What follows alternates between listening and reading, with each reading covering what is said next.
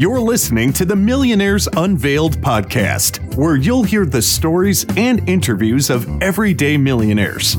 We'll unveil their decisions, their strategies, and their current portfolio allocation. Now to your hosts, Clark Sheffield and Jace Mattinson.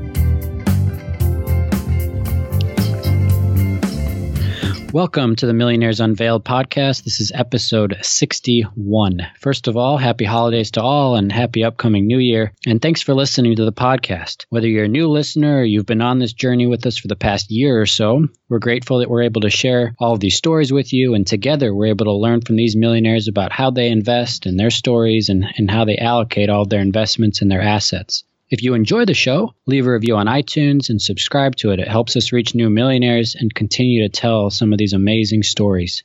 And to that end, if you are a millionaire or close to reaching millionaire status and would like to share your story and your investing strategies and your asset allocation, send us an email at millionaires unveiled at gmail dot com and we'd love to set up a time with you.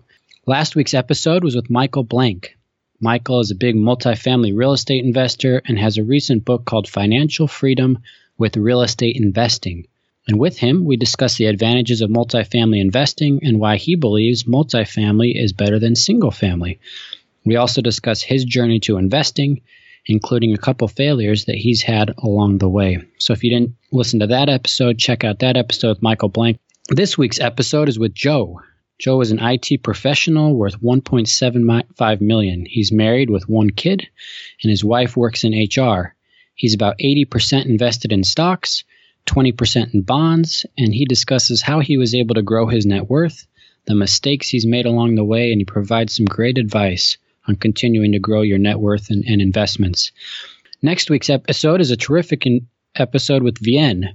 She left Indonesia as a refugee and went to Australia, where she picked up her life and is now a pharmacist. Her net worth is one point six million dollars. She has about one point three million dollars in real estate, two hundred thousand dollars in business equity, and ninety thousand dollars in cash, among a few other holdings. She talks about her journey from refugee to millionaire and about her career as a pharmacist. We also have a great upcoming guest interview in mid-January. That's with Chris Hogan. He talks about his new book that comes out in the new year titled Everyday Millionaires. So some great episodes coming up, some great interviews we've recently had, but without further ado, let's get into this week's episode with the I T professional, Joe. Joe, do you want to give us a little bit about your background and what you're doing now? Sure. I'm uh, forty-five years old, uh, married with uh, one child, a son who's fourteen, and I work in the I T field, and my wife works in H R. Awesome. And how long have you been in the I T field? Uh, for about twenty-two years. Okay, so you pretty much started that right out of college then? I did, yeah. Good stuff. Right out of community college. Mm-hmm. And what is your net worth today? Uh, right about one point seven five million dollars.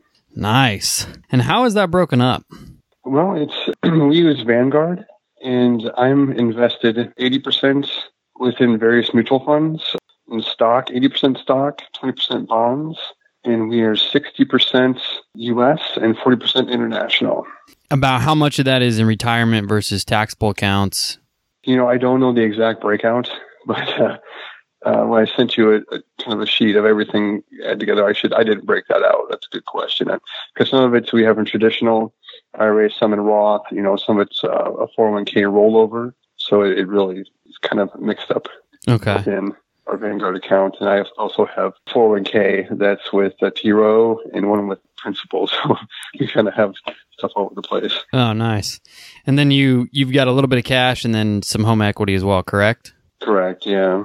Awesome. And has your allocation right. always kind of been that since you started investing right at, you know, right out of, after college? No. When we first started investing, it was primarily just to our, our four oh one k. And um, that's all we did. And we saved cash. And we got to a point where we knew we needed a financial advisor. And my wife confided in um, her manager, who I think had a lot of stock options, things like that. And he retired early. And uh, we went with the same uh, invest, uh, investment advisor that he used. And uh, so we used him for a little while. And he got us pretty much in the same, you know, Vanguard mutual funds that we could have, you know, pretty much invested in our own. So we got rid of him and went through Vanguard. And we still use an advisor just to kind of help us manage our funds to have our eighty twenty uh, breakdown and our sixty forty, you know, with the uh, international and U S. So. Yeah. So let's talk about that financial advisor. You know, a lot of people ask us what percent of your millionaires that you've interviewed use a financial advisor. So when did you deem that was necessary? And and will you always stay with the financial advisor? And, and you know, have you been happy with the services they've offered you? It was probably about ten years ago, I would say, is when we decided to go with the financial advisor. And aside from the fees that we had from the first advisor, we've been really happy. And I think they just, you know, even if you think you don't need one, I think they kind of keep you on course. If anything, they'll protect you from yourself and, you know, not doing something rash with your money. So. Sure, just kind of act as a double checker on, on some of the decisions you've made. So how do, how do you pay them? What what percent of assets or return, or how do they structure their, their fees to you? I'll have to, I'll have to log into my Vanguard account. I'm not sure the specifics, but I mean, the fees are really low compared to the last advisor we had. What that breaks down as a percentage, I, I forget what it is or how many basis points, but it's it's pretty low. Gotcha. I'll have to look it up. I apologize. No, that's all right. And just kind of curious about the dynamic here. So does do you kind of say, hey, this is the, the allocation we want to take. We're interested in stocks and bonds, and, and we're interested more in U S versus international? Or does he say, hey, this is what I recommend. This is what's made my clients happy, and, and this is what I recommend you do? We actually kind of guided our advisor. You know, we told him what risk factor we had. And I think we kind of guided him also on how much international we wanted as well. Yeah, because just looking through, I mean, you, you have the most, just for our listeners, you have about four hundred thousand in the Vanguard, you know, total stock market index, V T S A X, and then the next would be the Vanguard total international stock index, about two hundred fifty grand, and then one hundred thousand in this D F A global allocation, but all Vanguard funds and, you know, mixed between index, stocks and bonds, international and domestic. Exactly. So what do you, I know you said you haven't tracked your historical R O I, but you think it's probably around eight percent? I would say probably. Um, in past years, it was probably lower, but uh, I would say it's probably between, yeah, probably five to eight percent. And you said you started investing in, in ninety-six or so. So maybe talk about that story. Were your parents big savers? Did you come from a, a wealthy home or a frugal home, or, you know, middle class or lower class? And how did you kind of learn to get started in this investing world and then make it to be, you know, you're almost worth two million dollars now? Mm-hmm. Yeah, I owe a lot to it, a lot of it to my upbringing. I was brought up middle class. Uh, I had a brother, and um, my dad mostly, he was really frugal, a really good saver, but also an investor. So he kind of passed some things on to uh, us. I kind of stuck. So especially gotcha. Like and stock just... dividends. And yeah, he likes to invest in, uh, I think, some individual stocks more. So he has a higher risk towards, I think, than I do. I'm more of a mutual fund, so E T F, index fund type guy, while he was a, uh, you know, he would pick a specific stock, you know, based on his research. So we kind of differed in that way. And, and so it's always been that way for you. You haven't kind of gone that single stock route before. We experimented a little bit with Level three. It's been some years where that stock, we used to buy it, it'd go up, you know, a dollar here or there. And it would, every three months, it seemed to be in a cycle, it would go up and down. And we used to buy that and sell it like a, like a three month rhythm until that stopped. And I think Level three had some issues. And so we finally did, you know, we made money every time, but it took longer to get our last profit with that stock before we decided no more. So, and then we just stuck with it, with the index funds from then on out. So, yeah. Do you remember at what age you hit your first million? You know, I was just talking with my wife about that over dinner. It was before we were forty. So we were guessing about thirty-nine. thirty-nine, and, and you graduated college at, I don't know, what, twenty-two, twenty-three or so, I assume? Right about there, yeah. Mm-hmm. So about about seventeen years or so. And, and so obviously the second million's come quicker, a lot quicker. Right, we're getting close, yeah. Well, the second one will come much faster, yeah. And did you guys do anything to celebrate that first that million, or, or did the day kind of just keep moving? No, I think when we first realized it, it was kind of like, oh, you know, just kind of realized it and uh, just, you know, just another day, really. Yeah. Did you ever have a goal, you know, looking back that weren't growing up or when you were working, was that ever a goal to hit a million, or was it kind of just, hey, I'm going to keep saving, I'm going to keep investing, and and just, you know, build for retirement, or, or was a million dollars a goal? No, I don't think I ever had a goal of uh, a certain dollar amount. It was just to keep saving, you know, keep plugging away, have more uh, every day. Do you have a goal now? Is there a net worth goal or a passive income goal, or, or any sort of goal there financially now for you guys? I think we, me and my wife agreed that like three million was kind of the number.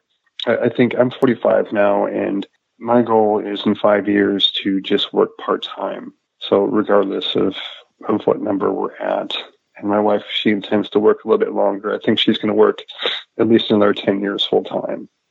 You brought up something earlier about risk and, and risk tolerance between you and your and your father. Where would you say your risk is on the spectrum, and has your risk tolerance changed now that you've kind of achieved a certain level of wealth? It has. The the more I've learned, the higher my risk tolerance has gone. I'm not sure if I should say this now, but I know one of your later questions is probably a, a bad financial mistake. And one was during the Great Recession, where with my four oh one k, I actually told things, everything to bonds when things, you know, the, the stock prices were dropping. And, uh, you know, now I realized it was a huge mistake. I probably lost out on a lot of gains of a couple of years before I put it back, you know. I think now, it, it, when we first got a financial advisor too, my risk tolerance was sixty percent equities, forty percent bonds. And that was, you know, probably three years ago. I remember saying that. And now it's more eighty twenty. Better understanding, you know, uh, index funds, and especially S and P index funds and their history, just knowing, you know, what they'll do long, long term, and not really worrying about when there's drops or anything like that. So my, I would say my risk tolerance has definitely gone up, but not so much to uh, picking individual stocks though. Yeah, totally. I mean, I think there's a lot of people out there, and the, and Warren Buffett has been notorious for saying that, hey, when I die, like tell my wife to put my money in index fund. For the majority of people out there, index funds, mutual fund type products are going to be their best bet. Take us back to maybe the twenty-two, twenty-three year old Joe, and you're just starting your first job. What was your approach investing in your four oh one k? Were you maxing it out every year? Was it kind of a, hey, I'll put some money here when I, you know, have some extra money? Yeah, initially, I think I probably just contributed to the match. And it was probably just because I wasn't making a lot of money. We were still paying back uh, student loans, you know, for my wife. So I think we were trying to kind of build that emergency fund initially, you know, pay off loans. We had some consumer debt. So I think we were probably contributing maybe three to five percent initially. And it just slowly ramped up until we started making more money, and then it just hurt less to kick up the percentage to a four oh one k until we hit the maximum. And now, and for the last several years, I'm assuming you've maxed out those those four oh one k retirement plans? Yeah, it's probably been at least eight years, if not more. Okay. So you shared with us offline that your wife has been a little bit more aggressive, or willing to be more aggressive, and you've been the cautious one. How does, and, and then since that whole is kind of taking place over the years, you, you're kind of both more on the same page now. Talk about that dynamic a little bit. What did it take to get you all on the same page? And what were those conversations like when your wife was wanting to be more aggressive than, than you were? You know, it really, it came down to me just doing more reading. And hearing it from somebody else. I know it sounds bad. Sometimes you have to hear it from someone else, you know.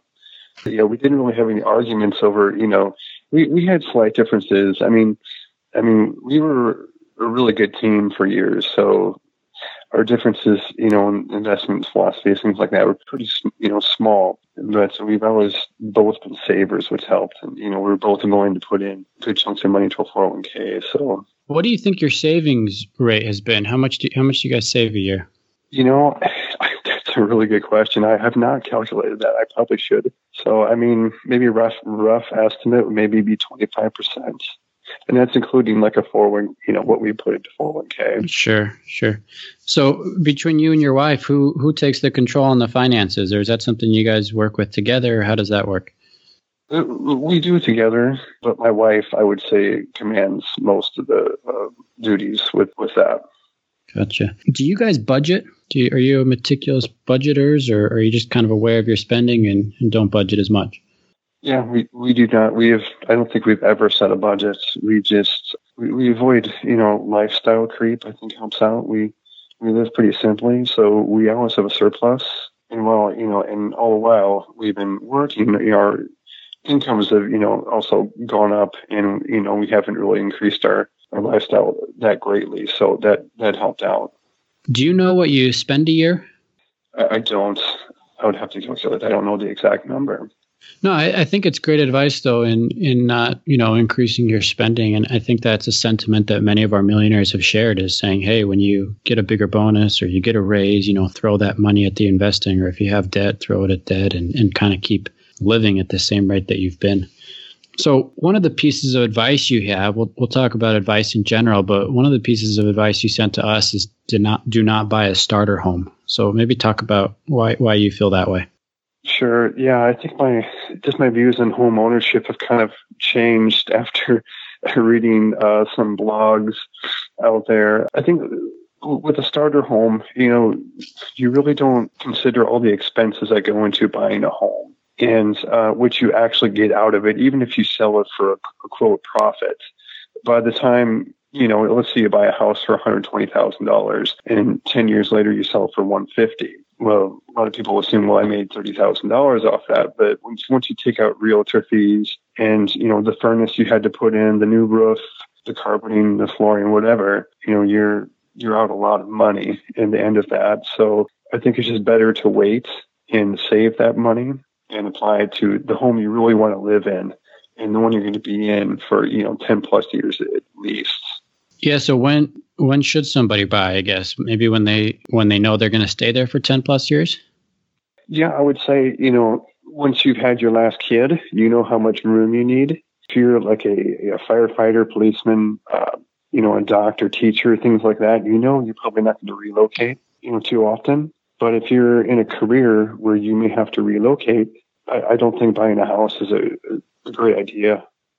Gotcha. So I want to ask you about real estate, just because we're talking about houses now, and, and you have about two hundred thousand dollars in home equity. So you obviously have some real estate, but how come you haven't bought another home or invested in a syndication or have some sort of other real estate holdings? We, about about ten years ago, maybe twelve years ago, let's say, uh, we bought a, a rental home where I kind of fixed it up a little bit and had renters, and, and it was nothing but a nightmare. Maybe it was the price point of the home. It was in the lower end, but the tenants, we had to evict two tenants, and, you know, one of them had to take to court. We, um, my wife got a job offer with another company in Seattle, and we moved, and we decided, well, we don't want to manage that house. And this was all during this, by this time it was about twenty ten. So the market, it was tanked after we bought it. So we lost a bunch of money selling the house at that time. So not only do we have to put up with bad tenants, and I did a lot of work on the house myself, a lot of wasted time, and also wasted money. So it was just not a good experience um, being a landlord. I, I will never do it again. I know some people have great success with it, but I, I have no interest in it. I'd rather have more passive income, and being a landlord is, is, is not passive income. So in that situation, was the house close to you? And it's obviously something you, you self-managed, but was it a nearby property? It was. It was like about, oh, it was like eight miles away. It was less than ten miles away. Gotcha. And how long did you end up holding it for? Oh, it was like for three years we held it for. And did you did you make any money off sale, or did you kind of just get your money back? No, we, we lost. We bought it at the height of the market. so... And then uh, we sold it when it, the market was way down still. So we lost money on that sale. I would say about fifteen, twenty thousand. It was just evaporated, gone. Plus, plus we had some vacant months with that house uh, where in between tenants, you know, where we had to kick, kick a tenant out who wasn't paying his rent. And it was a complete nightmare. So how did you find your renters in that situation? Just curious.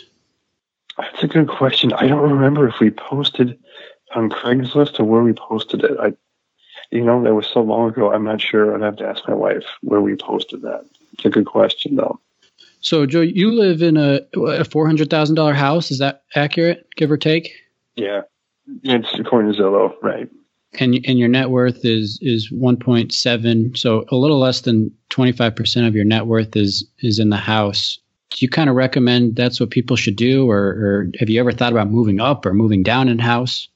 yeah, I I have a son right now who's fourteen. So once he goes to college, if he goes away, I, I really want to downsize our house, because right now we have a house that's, we have five bedrooms and there's three of us. It's a lot to clean, and uh, it's, we have a nice big backyard. It takes a long time to mow. So just the older I get, the more I realize I want to spend less time doing those things and paying for those things and heating those things and cooling those things. So, and also it's just, I'm a do-it-yourselfer, so and things like painting takes a lot longer, and you have, you know, much more house than you need. So, so it kind of changed my outlook and views on, on housing a little bit. So, yeah. So, correct me if I'm wrong, but you you seem like a pretty simple guy, pretty frugal. Yeah, that's. I was discussing with my wife. I I've always been really frugal and a good saver, but probably not a great investor, and that's something I had to learn how to do. Yeah. So some of the books you, you recommend, you told us before the show, the, the Millionaire Next Door, The Simple Plan to Wealth, and then a, a couple of good blogs. How much time a week or a month or whatever, however you want to quantify it, do you think you spend on learning about personal finance and investments? I listen to weekly, I listen to at least three podcasts a week, and I probably read at least probably ten blog posts a week at least. So that's probably maybe five hours or six hours or so on time, if the podcasts are an hour or forty-five minutes each, give or yeah, take. Yeah, I'd probably say yeah, about six hours a week. Yeah, that's a good good estimate. So before we get into these rapid-fire questions, uh, I, I just want to ask you one of our, our listener uh, questions that someone submitted to us. So what is your, your safe withdrawal rate, or how much do you think you're going to spend in the future? And, and when you stop working, you know, you're, you're forty-five now, right? And you said you kind of wanted to move it down to part-time in about five years or so. How old, I guess, do you think you're going to live? That's the, you know, the planned withdrawal period, I guess, is what we're asking. We're going to use the four percent rule. Mm-hmm. So, but when we start withdrawing four percent of our assets, I don't know. Because my wife has a pension also. I'm not sure what the value is, what it's going to pay, but that's something we have we have going for us too down the road too. So it'll be hard to say, and I don't know how much my part-time work will supplement us. So, but so we live pretty simply. So by the time we hit, you know, our target is probably going to be three million dollars before we both completely stop working. I think that's going to be plenty of money for us to simply draw one hundred twenty a year if we need to, but we probably won't even do that. Yeah. So you don't worry so much if, I mean, even if the stock market were to tank and, you know, you lose forty or fifty percent, I guess you're still, you're still at one point five if you hit that goal of three million.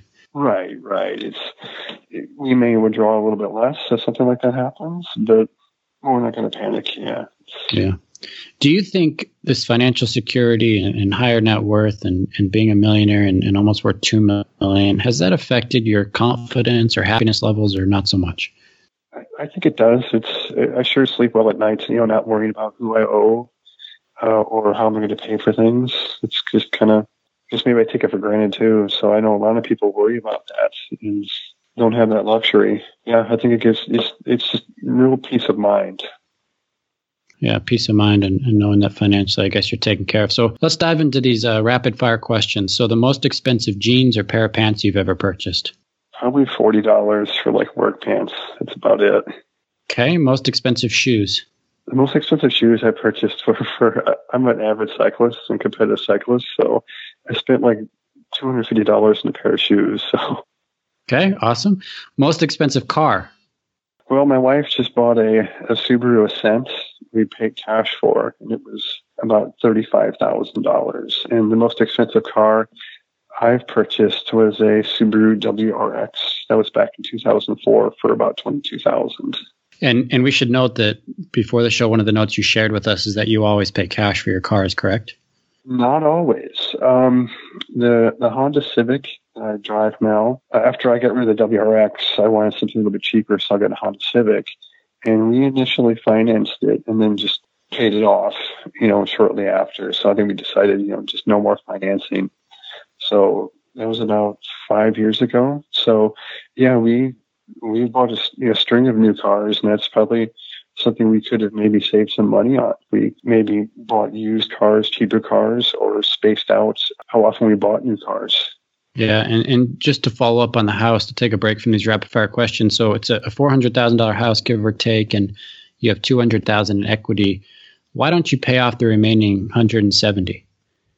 because I think we like the idea of just having that cash cushion that if something did happen to us, if we had a physical ailment, a sickness, something, we could live on that cash alone for quite some time. And what's your interest rate on the mortgage? Uh, it's it's under four. It's for like three and a half. Okay, back to the rapid fire. So most expensive meal out that you've paid for? Just for the three of us as a family, about seventy dollars. That's it. Okay. What item or, or items or experiences are worth spending more money on to you? Anything, you know, quality products, anything that's going to last longer. Like, for example, our, our vacuum cleaner, we have a Miele vacuum, and it, it wasn't cheap, but we bought it twelve years ago, and it, it works just, you know, the same as it did brand new. And uh, usually vacuum cleaners are just disposable. You know, you buy one every two, three years, and they're junk, but sometimes it's it's worth it to buy things that last, just, you know, buy quality. Wow, that's pretty crazy. That's as much as uh, that's as long as my Honda Accord's going to last, you know? Yeah. Okay, what's not worth the money, or what do you try and what are you cheaper on? I'm really big on controlling the thermostat, so I think heating, you know, air conditioning, water costs, things like that. Buying the name brand, you know, at the grocery store, things like that, I think is is quite wasteful. Okay, what was your, if you can remember, your high school and college G P A? In high school, I was a an underachiever, so my G P A was probably about two and a half. And then in college, it was over three five. Okay, and then last question, your range of household income through your working life? For just me or my wife? Or, or for household, it would be combined. Yeah, let's do household. Okay, so when we started our careers and, you know, got our real jobs after we graduated college, we were both making twenty-six thousand dollars. So we made uh, fifty-two combined, and that was, uh, you know, ninety-six, ninety-seven, around there. And then now we gross about one hundred eighty combined. Well, that's awesome. You guys, y'all have worked very hard, I'm sure, to go from fifty grand to up, upwards of one hundred eighty to get to one point seven million plus in net worth. Joe, if somebody's just starting out, what advice would you give them? Where do they begin? Well, you know, uh, I recommend don't have kids before thirty. And then um, also, we limited our kids to, we just had one child, so we're able to put them into, you know, as many activities as they want to. Just like I said before, buy things, you know, quality based, everything on value. And you should also, you know, find a partner who's on the same page as you. Because if you marry a spender, you're probably not going to change them. Most important advice is, yeah, I would start as early as you can and be aggressive. Just, um, you know, max out or go as high as you can in your four oh one k and and be aggressive with the V T S A X, you know, some S and P index, and just go full bore with it. Did you ever get discouraged on the journey to where you are now? No, no, I, I don't think it, at all. We've, you know, I've been with my same employer for, um, it's, it's going to be only twenty-three years now. So I've had no gaps in employment or, you know, so I've made steady uh, income. My wife has changed, you know, jobs, but we've, you know, one thing we've been blessed with is uh, health. We both had good health, so we've both been able to work, and uh, you know, so no gaps. I know some people, you know, aren't as fortunate. I can kind of, you know, make them stumble a little bit financially. So we've had that going for us as our health. Awesome, Joe, with a net worth of one point seven five million dollars. Thanks for coming on the show today. Well, thanks for having me, guys. It's been fun. Thanks, Joe. Thanks for listening to the Millionaires Unveiled podcast with Clark Sheffield and Jace Mattinson. For more stories, investment opportunities, and information, check out our website at millionaires unveiled dot com. See you next time when you'll hear from another everyday millionaire.